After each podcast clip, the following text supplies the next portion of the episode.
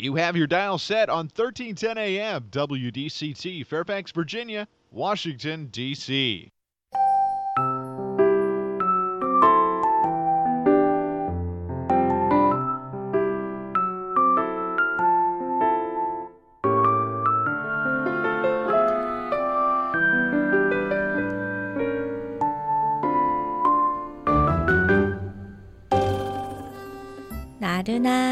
오후를 날려줄 워싱턴 미씨들의 수다. 안녕하세요, 미씨님들. 윤주와 함께하는 워싱턴 미씨네. 어제 친한 동생과 만나 밥을 먹는데요. 언니, 나 생각해보니까 중학교 졸업한 지가 25년이나 된 거 있지. 웬일이야. 야, 너는 계산이라도 되지. 나는 계산도 안 된다. 와, 정말 까마득하다. 나 중학교 때 교문 앞에서 머리 잘린 거 생각하면 아직도 자다가 경기 일으킬 것 같아. 언니, 언니 때도 머리 짧게 잘라야 했었어? 어, 우리 학교는 두발 규제는 없었어. 그런데 우리 중학교에서 20분 떨어진 곳에 있던 중학교는 귀 밑 3cm 두발 규제가 있었어. 우리는 교복도 안 입었었는데 나 미국 오고 그 다음 해부터 바로 교복으로 바뀌었다고 하더라고. 아니, 근데 왜 교문 앞에서 머리를 잘려? 그게 무슨 말이야? 왜? 내 머리가 귀 밑 3cm보다 한 2cm 더 길었는데 교문에서 독사 같은 선생님한테 잘못 걸려서 얄짤없이 잡혀가지고 선생님이 머리 한쪽을 가위로 싹둑 자른 거야. 대강 귀 밑 3cm로 그 길이로 전체 다시 자르라는 거지? 무슨 콩상당도 아니고? 정말 미쳤나봐. 그런 일이 현실에서 있었다고? 와, 저는 일찍 미국에 와서 그런 일을 당할 일도 없었지만 그런 일이 존재했다는 사실에도 정말 쇼킹했어요. 현재는 두발 규제가 많이 사라지고 있는 추세이긴 하지만 완전히 사라지지는 않았다고 합니다. 아, 2023년에 웬 말인가요? 두발 규제는 일제 강점기에 안 좋은 잔재이며 본래 개화기 시절부터 근대 교육은 사실상 일본의 근대 교육을 상당 부분 참고한 형태로 도입이 되었는데 당시 일본 근대 교육은 학생을 사관생도처럼 육성하는 방식이었다고 해요. 학생을 하나의 인간으로 보기보다는 전체주의에 입각한 하나의 고급 인력으로 파악한 것이죠. 이것이 일제강점기 당시 그대로 이어지면서 군국주의식 교육이 확립되었고 해방 후에 별 비판 없이 이어지다가 현재에 이르게 된 것이라고 합니다. 어쨌든 다 옛날 얘기지? 요새 시대 학교에서는 강제로 머리 길이를 어, 규제하진 않을 거 아니야. 언니 무슨 소리야? 아직도 두발 규제하는 학교 많이 있대. 음, 교칙이 엄격한 학교의 경우에는 아예 세세한 규정으로 학생들의 두발 모양까지 제한하고 있다고 합니다. 예를 들어 앞머리는 최대 눈썹 위까지 한다라던가 투블럭, 삭발, 바가지머리 형태는 절대 금지한다. 등등 머리 모양에 관한 규정까지 있다고 해요. 아직도 많은 학교가 두발을 규제한다고 하는데요. 전국에서 이 두발 규제로 청소년과 시민들의 항의가 본물처럼 쏟아지고 있지만 여전히 학생다워야 한다는 이유로 두발 규제를 하고 있다는 거죠. 학교에서 말하는 이 학생다움이란 도대체 무엇을 뜻할까요? 머리를 잘라야 성적이 잘 나온다는 근거는 또 무엇인가요? 머리를 상고머리로 잘라야만 학교 밖에서 학생인지 아닌지가 구별되기 때문에 생활 지도를 잘 할 수 있다는 학교, 교사들의 시선은 마치 일제 강점기 정복과 형사를 떠올리게 합니다. 오늘 12월 21일 목요일입니다. 시스타의 소쿨로 문을 열게요.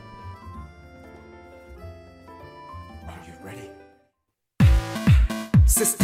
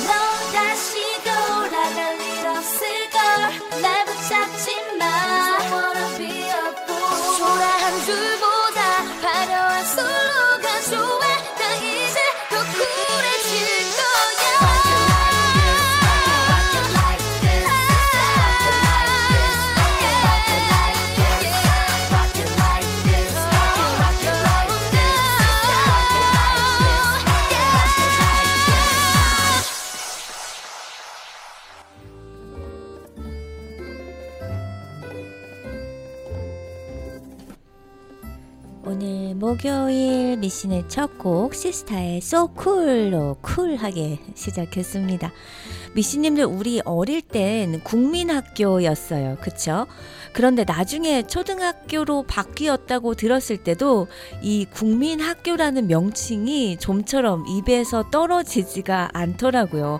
저는 아직도 가끔 국민학교라고 해요. 일제강점기에는 초등학교를 국민학교라고 불렀는데 이는 황국 신민을 기르기 위한 학교라는 뜻을 가지고 있어요. 일본 잔재는 교육 분야의 경우에는 자라나는 아이들에게 영향을 미친다는 점에서 그 문제가 조금 더 심각해집니다.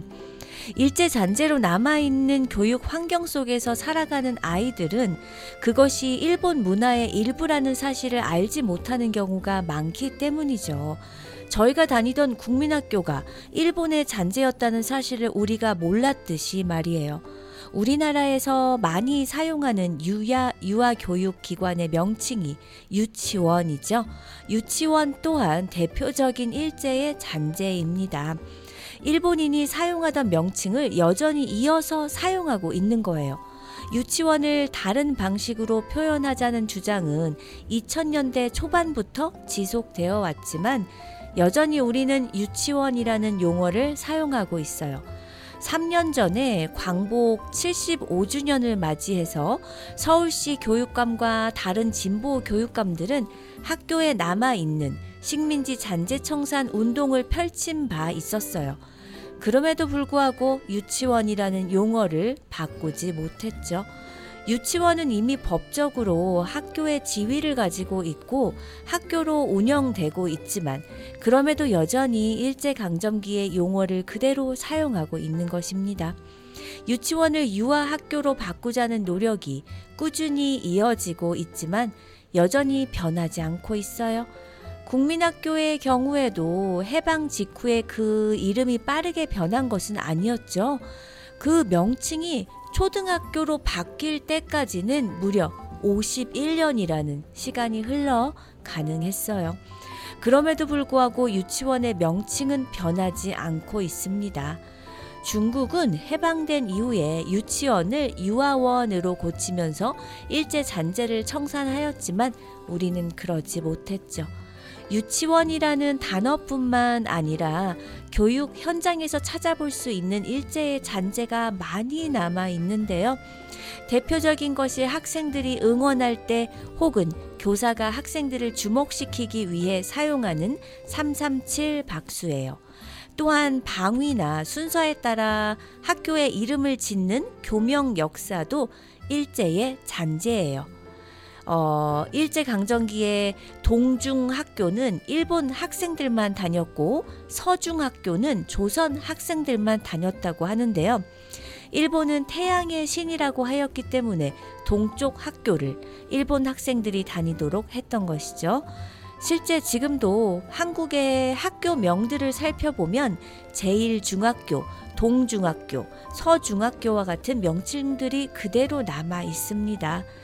일제 강점기가 끝난 지 오랜 시간이 흘렀지만 여전히 일제의 잔재가 학교 현장에 고스란히 담겨 있는 것이죠. 또한 애국 조례라든지 훈화 등은 일본이 조선인들에게 황국 신민 정신을 주입하기 위해 실시하던 것인데요. 이 또한 개선되지 않고 여전히 학교 현장에서 나타나고 있죠. 그뿐이 아니라 교사에게 하는 인사인 차렷, 경례, 역시도 일본의 잔재이며 아침 조회나 복장 검사, 수학 여행 등도 마찬가지입니다. 우리의 교육 현장에서 벌어지는 대부분의 교육 제도들이 일제 강점기에 시작돼 여전히 청산되지 않은 문제들이 많다는 것을 알 수가 있죠. 포미닛의 노래예요. 하르슈.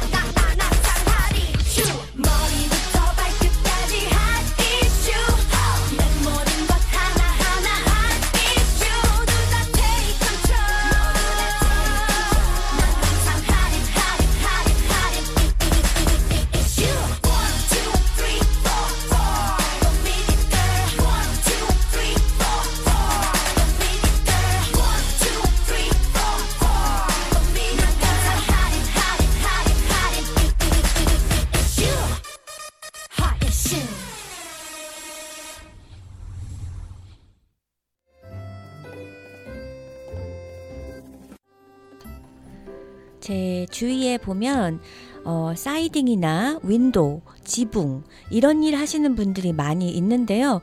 일본어 비스무리한 단어들을 엄청 많이 쓰시더라고요. 건설과 토목, 인쇄 현장에는 특히 일본어 잔재가 많이 남아 있어요. 이는 순화된 우리말을 사용하는 것보다 오래전부터 입에 익숙해 현장에서 사용했기 때문이기도 합니다. 그렇다 보니 일본어가 우리말처럼 공용되기도 하는 건데요. 그러면 어떤 것들이 있을까요? 공사 현장에서 많이 사용되는 표현으로 공구리 친다. 라는 말이 있어요. 공구리는 콘크리트의 일본어에서 줄어든 말입니다. 공구리는 양회 반죽 또는 원어인 콘크리트로 쓰는 것이 바람직하죠. 노가다. 이 노가다도 많이 사용되고 있는데 우리말로 하면 공사판, 노동자를 뜻하죠.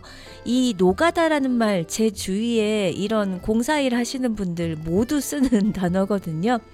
그 밖에 자주 쓰는 일본어와 순화한 우리말을 보면 가쿠목, 이 가쿠목은 강목, 나토는 너트, 어, 내지는 나사, 니빠 이 말도 참 많이 쓰시더라고요. 니빠는 니퍼, 단도리는 채비 또는 단속, 단도리 시키라고 하죠. 그거는 단속.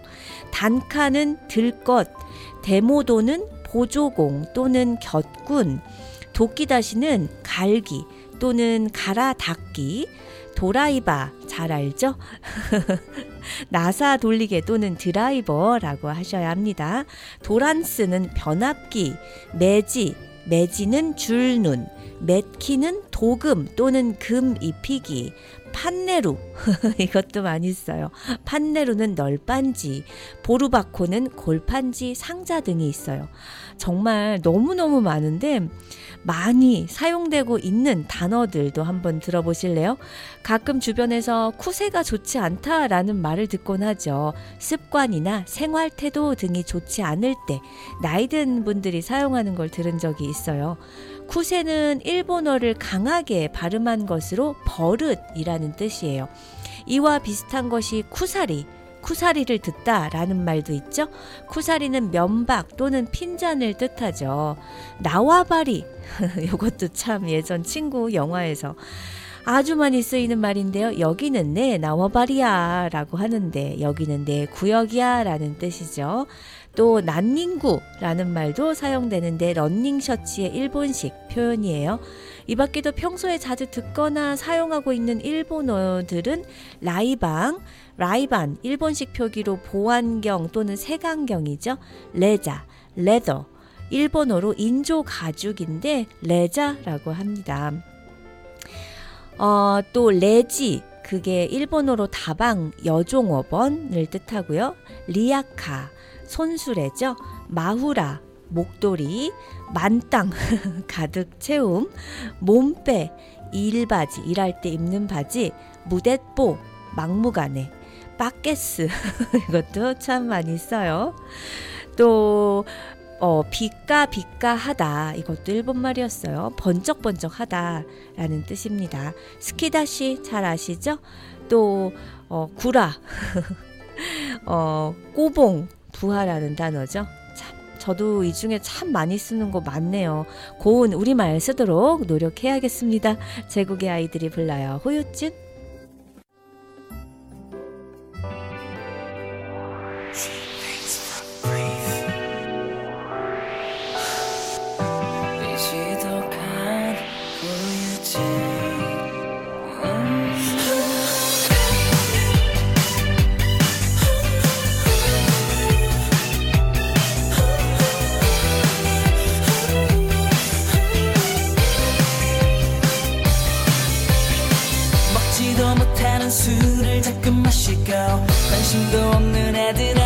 자꾸 연락하게 돼. 외로워서 그런가 봐. 생각했는데 아무렇지 않게 지내다가도 네가 쓰던 향수 냄새만 맡으면 나도 몰래 네 사진을 꺼내. 보고 싶어지는데 너가 떠난 뒤 멈춰버린 내 사랑이란 게 있지. 내 맘에 텅빈 너란 방법이지 어쩌면 좋을까? 어쩜 넌 이리 모를까? 밤새 또 혼자만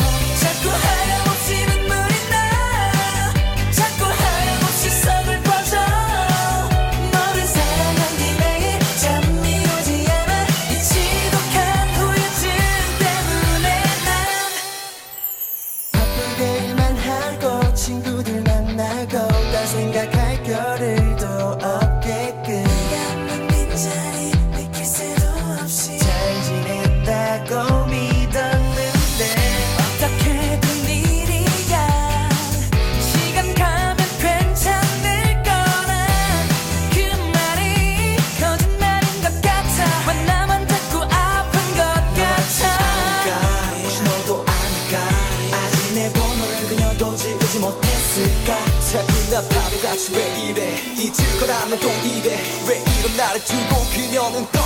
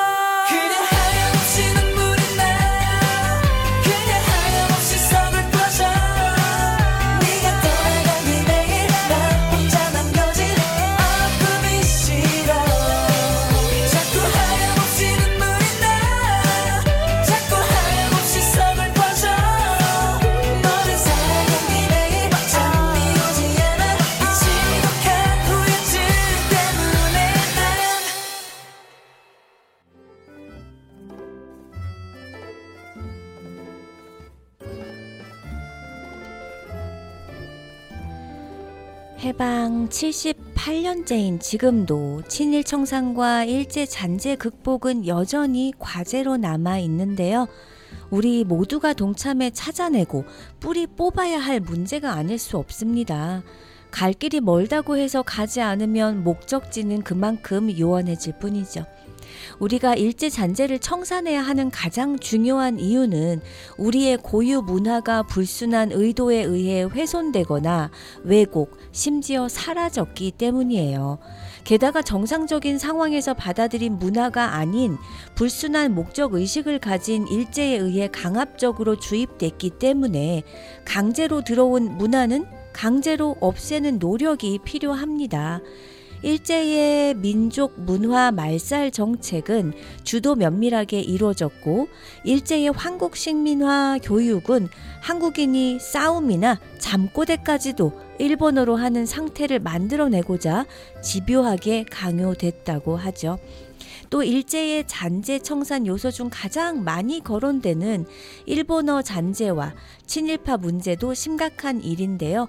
우리가 무심코 지나쳤던 일제가 쥐레처럼 한반도에 박아놓은 잔재를 찾아 그 뇌관을 제거하는 작업 또한 매우 중요합니다. 일제 잔재란 일본 제국주의의 한국 침탈과 식민 식민지배 과정에서 남겨진 모든 형태의 부정적인 유산, 특히 해방 이후에도 청산하지 못한 유무형의 유산을 가리킵니다. 일제 잔재 기간은 넓게는 일제의 침탈이 시작된 1875년 운효호 사건 이후 해방까지 70년간, 좁게는 1904년 러일 전쟁과 1905년 을사 늑약을 전후한 시기부터 1945년 8월까지 보는데요. 당시 대한제국이 사실상 자주권을 상실해 일제가 전면적으로 조직적인 영향력을 행사한 까닭이죠. 2019년부터 시작한 경기도의 일제 잔재 청산 및 항일 관련 역점 사업은 크게 네 가지로 나눠 볼 수 있다는데요. 우선 안내판 설치 사업을 들 수 있어요. 그 중 하나는 친일 행적을 드러내는 것이고 또 다른 하나는 항일 유적지의 가치를 알리는 작업이에요. 친일 행적을 잊지 않고 기억하며 반면교사로 삼을 수 있도록 지역 친일 인사들의 행적을 알리고 도내 친일 기념물의 안내판을 설치하는 일이라고 합니다. 친일 잔재 상징물 안내판은 기본적인 소개와 함께 기념물이 친일 행적과 어떻게 관련이 있는지를 설명해 준다고 하네요. 두 번째는 일제가 강제로 개칭한 도내 각 지역의 지명 변천사를 살펴보고 이름을 되찾는 데 힘을 쏟고 있어요. 창씨 개명을 통해 선열들의 독립 의지를 말살하려 한 것처럼 지역의 이름을 강제로 빼앗아 이 강토를 영원히 유린하고자 획책했죠. 세 번째는 독립을 위해 헌신하신 분들에게 걸맞는 예우를 다하는 것이에요. 네 번째는 경기문화단체와 함께 진행 중인 일제문화 잔재청산 애국 항일정신 독립운동 등을 소재로 한 문화 행사, 공연, 영상, 교육 등 각종 콘텐츠 개발 및 활, 활용 사업 공모를 통한 지원입니다. 써니힐의 노래 midnight 서커스 듣고 올게요.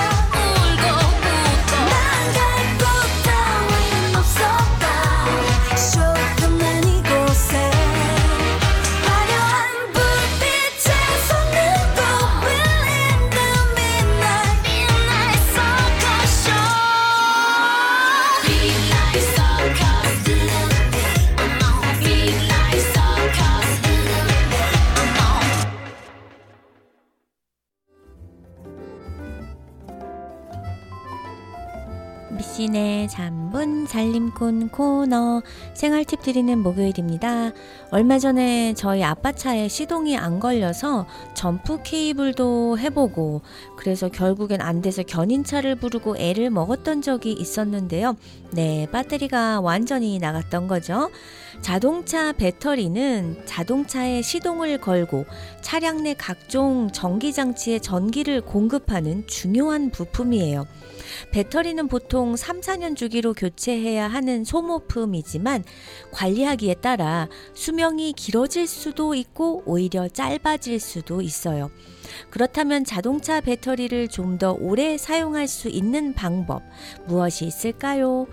가정에서 사용하는 리모컨, 시계, 장난감 등에 들어가는 배터리도 수명이 다하면 교체해야 하죠.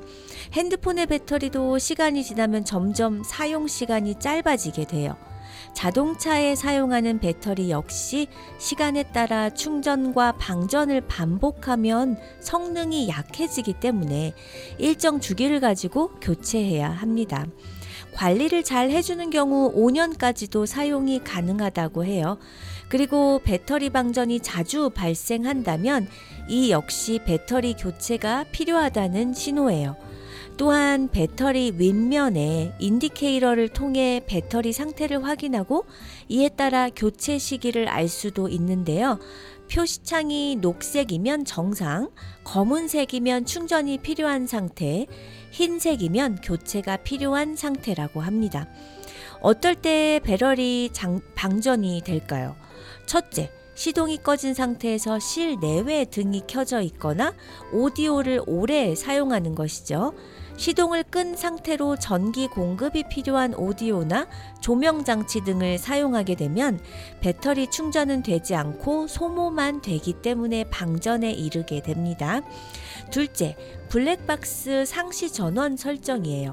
많은 운전자들이 블랙박스를 사용하고 있는데 블랙박스의 지속적인 전원 공급으로 인해 배터리 방전이 되는 사례가 많아요. 블랙박스를 구입할 때는 전력 소비량이 낮고 주차 모드나 상시 모드 등 모드 설정이 가능한 제품을 선택하는 것이 좋고요. 또한 상시 모드를 사용할 경우에는 보조 배터리를 사용하는 것도 배터리 방전을 예방하는 방법입니다. 셋째, 차량 내의 오디오, 공기청정기, 온열 장치 등 전기 공급을 필요로 하는 장치를 추가로 많이 사용하는 경우에도 방전이 되기 쉽습니다. 배터리의 잦은 방전은 배터리 수명을 단축시키는 가장 큰 원인 중 하나거든요. 따라서 배터리 방전을 예방하는 것이 배터리 수명을 늘리는 가장 좋은 방법이라고 할 수 있어요.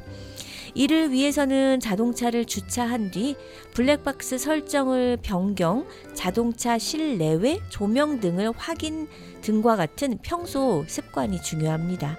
뿐만 아니라 배터리 단자 관리도 배터리를 오래 사용하는 방법 중 하나예요. 배터리 단자를 확인해 보면 흰색 가루 같은 것들이 묻어 있는데요. 이는 플러스 단자와 마이너스 단자에서 발생한 황산 가스 때문입니다. 이 가루로 인해 접촉 불량이 발생할 수 있기 때문에 배터리 단자를 깨끗하게 관리하는 것이 중요해요. 배터리 단자는 물걸레를 이용해 깨끗하게 닦아주시고 브러쉬나 칫솔을 이용해 이물질을 제거합니다. 단자가 헐거워지면 볼트를 이용해 조여주시고요. 윤활유를 발라주면 오염을 방지할 수 있어요.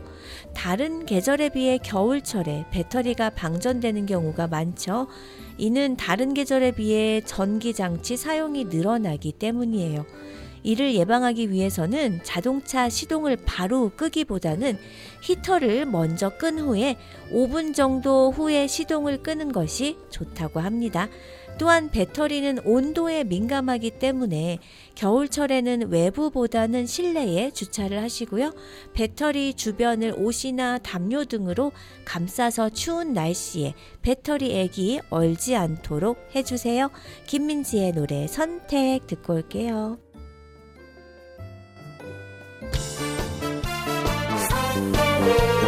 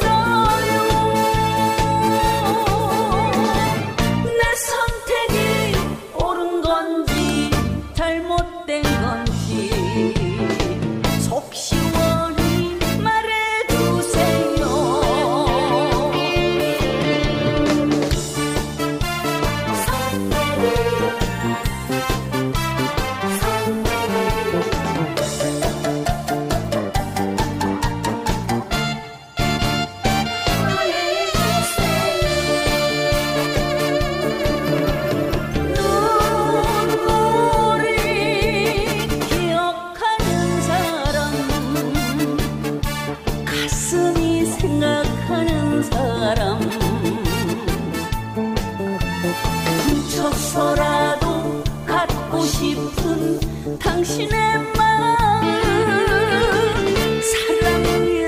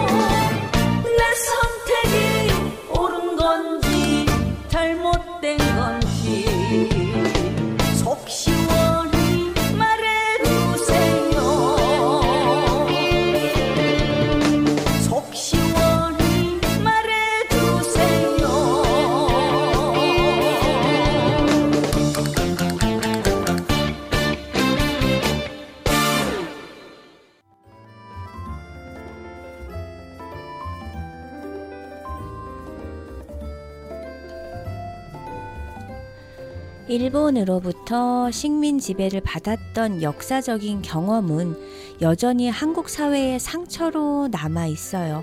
대한제국은 일본의 통치권을 양려함으로써 국권을 상실하고 피탈당하였죠. 일본의 식민 지배는 1910년부터 일본이 패망하기 이전 1945년까지 계속되었는데요. 일본은 조선을 지배하는 약 35년간의 세월 동안 수많은 상처와 아픔을 남겼어요. 대부분의 제국주의 국가들이 식민지에 보였던 탄압과 말살, 침탈 등이 이루어졌죠. 일제는 조선인들의 육체와 정신을 모두 지배하기를 원했고 그 과정에서 수많은 상처를 남겼어요. 대표적인 것이 일본군 위안부 문제, 식민지 근대화론 논쟁, 한국 사회 고대사 인식에 관한 것이었죠. 이 세 가지 문제들은 일제 강점기에 일어난 여러 가지 사건과 문제들에 의해 한국 사회에서 여전히 논쟁이 되는 문제들입니다. 일본이 한국을 지배하면서 자행하였던 민족 말살 정책과 병참 기자회 과정에서 일어났던 역사적인 문제들이 현대 사회에도 영향을 미치며 이어지고 있는 것이죠. 일제 잔재는 우리 사회 어디에서나 찾아볼 수 있어요. 법과 제도, 문화, 의식 어디에서나 나타나지만 우리 문화에 남아있는 일제의 잔재를 청산하기 위해서는 국가의 정책을 통해 대대적인 청산의 노력이 필요합니다. 특히 정부 차원에서 나서지 않으면 해결될 수 없는 문제들도 분명히 존재하죠. 특히 교육 현장에서 나타나고 있는 일제 잔재들의 청산이 우선되어야 한다고 생각됩니다. 교육은 자라나는 아이들의 정체성을 좌우하니까요. 그런 현장에서 여전히 일제의 잔재들이 남아 있다는 것은 우리의 아픈 역사를 대물림하는 문제가 됩니다. 따라서 국가의 정책을 통해 대대적인 청산을 노력해야 하겠어요. 학교 이름을 개칭한다거나 교복 문화를 바꾸는 등 노력은 국가적 정책을 통해서만 가능한 것이죠. 또한 일제 잔재를 청산하기 위해서는 국민적 공감대가 반드시 필요해요. 정부 차원에서 일제 잔재 청산 사업은 그리 매력적인 사업이 아닐 수 있어요. 때문에 국민이 관심을 가지지 않으면 제대로 정책이 이루어지지 못할 가능성이 크고 따라서 국민이 일제 잔재 청산에 관심을 가지고 일상생활에서 잘못된 문화들을 바꾸어 나가는 동시에 정부가 일제 잔재 청산을 위해 노력할 수 있도록 촉구해야 합니다. 알게 모르게 주변에서 일제 잔재들을 찾아볼 수가 있는데요. 모르고 사용하는 것도 문제이지만 알고 사용하는 것도 문제예요. 조금만 비판 의식을 갖는다면 일제 잔재를 청산하는 것이 가능합니다. 느리더라도 조금씩 천천히 일제 잔재를 청산해 나가야 할 것이에요. 해방 이후보다 지금 좀 더 나은 방향으로 우리의 정체성을 찾아가고 있는 것처럼 향후 우리 아이들에게는 더욱 건강한 대한민국 사람으로서의 정체성을 길러주기 위해 노력해야 합니다. 일제 잔재를 청산하는 것. 그것이 가장 먼저 국민이 뜻을 모아 함께 해야 하는 일이라 생각합니다. 노라조가 불러요. 야생마.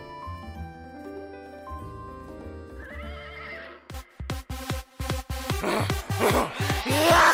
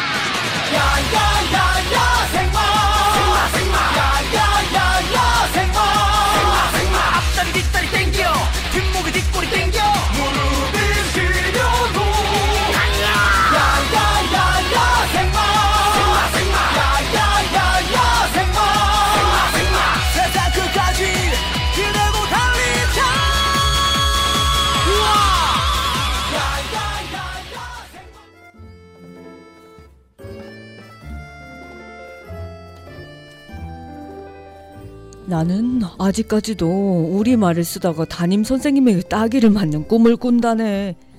일제말 어, 국민학교를 다닌 한 어르신의 말이에요. 일제 강압적 교육의 폐해는 이렇듯 수십 년의 세월이 흐른 뒤에도 뼛속 깊이 박혀 상처로 남아있죠. 일제가 그토록 갖은 수단과 방법을 써가며 말살하고자 했던 한글은 지금 어떤가요? 세계에서 가장 과학적이고 합리적인 우수한 언어로 평가돼 있고 새로운 한류 문화의 중심에서 대한민국의 위상을 드높이고 있어요. 결국 그것이 줄임말이나 신조어라 할지라도 우리말 한글을 쓰는 방식에서 뒤로 비롯됐다면 그 역시 미래 세대의 희망이 될 수 있어요. 다만 세대 간 소통을 방해하는 요인으로 작용한다면 이는 심각한 사회 문제로 받아들이고 어떤 방식으로든 하루빨리 해소할 수 있도록 노력해야 합니다. 소위 젊은 사람들의 것으로 치부하고 방치하고 있다가는 언젠가 같은 우리말을 쓰는데도 불구하고 의사소통이 안 되는 불상사가 없으리란 보장도 없지 않을까 싶은데요. 줄임말이나 신조어뿐 아니라 그동안 외래어가 너무 남용돼 우리말이 사라져가는 느낌이 없지 않아요. 더욱이 일제강점기라는 불행한 시기를 겪은 상황에서 외래어뿐만 아니라 일본어 잔재까지 일상생활에서 남용되고 있다는 점은 한 번쯤 생각할 필요가 있습니다. 우리는 한글이 세계적으로 가장 우수한 표기수단 또는 문자라고 하죠. 이처럼 자부심을 가지고 있는 한글이 정작 우리 생활에서는 소홀하게 또는 천대받고 있지 않나요? 사소한 것에서 균형을 잃는다는 이야기가 있어요. 아무리 거센 폭풍 후에도 흔들리지 않았던 프톨레미의 바위가 아스포델이라는 꽃이 닿자 몸을 떨면서 부서졌다는 유명한 이야기죠. 자신도 모르는 사이에 침투한 사소한 것들로 인해 정체성을 잃고 지배당할 수 있음을 깨우쳐 주는 것이죠. 일제 잔재도 이와 비슷합니다. 해방 78주년 우리 문화 생활 속에 뿌리 깊게 자리 잡은 일제 잔재를 인식하고 청산하지 않으면 진정한 해방의 의미는 퇴색될 수밖에 없다는 생각이 듭니다. 미신의 마지막 곡 미스터 투의 하얀 겨울 들려드리면서 윤주는 인사드릴게요. 사랑합니다.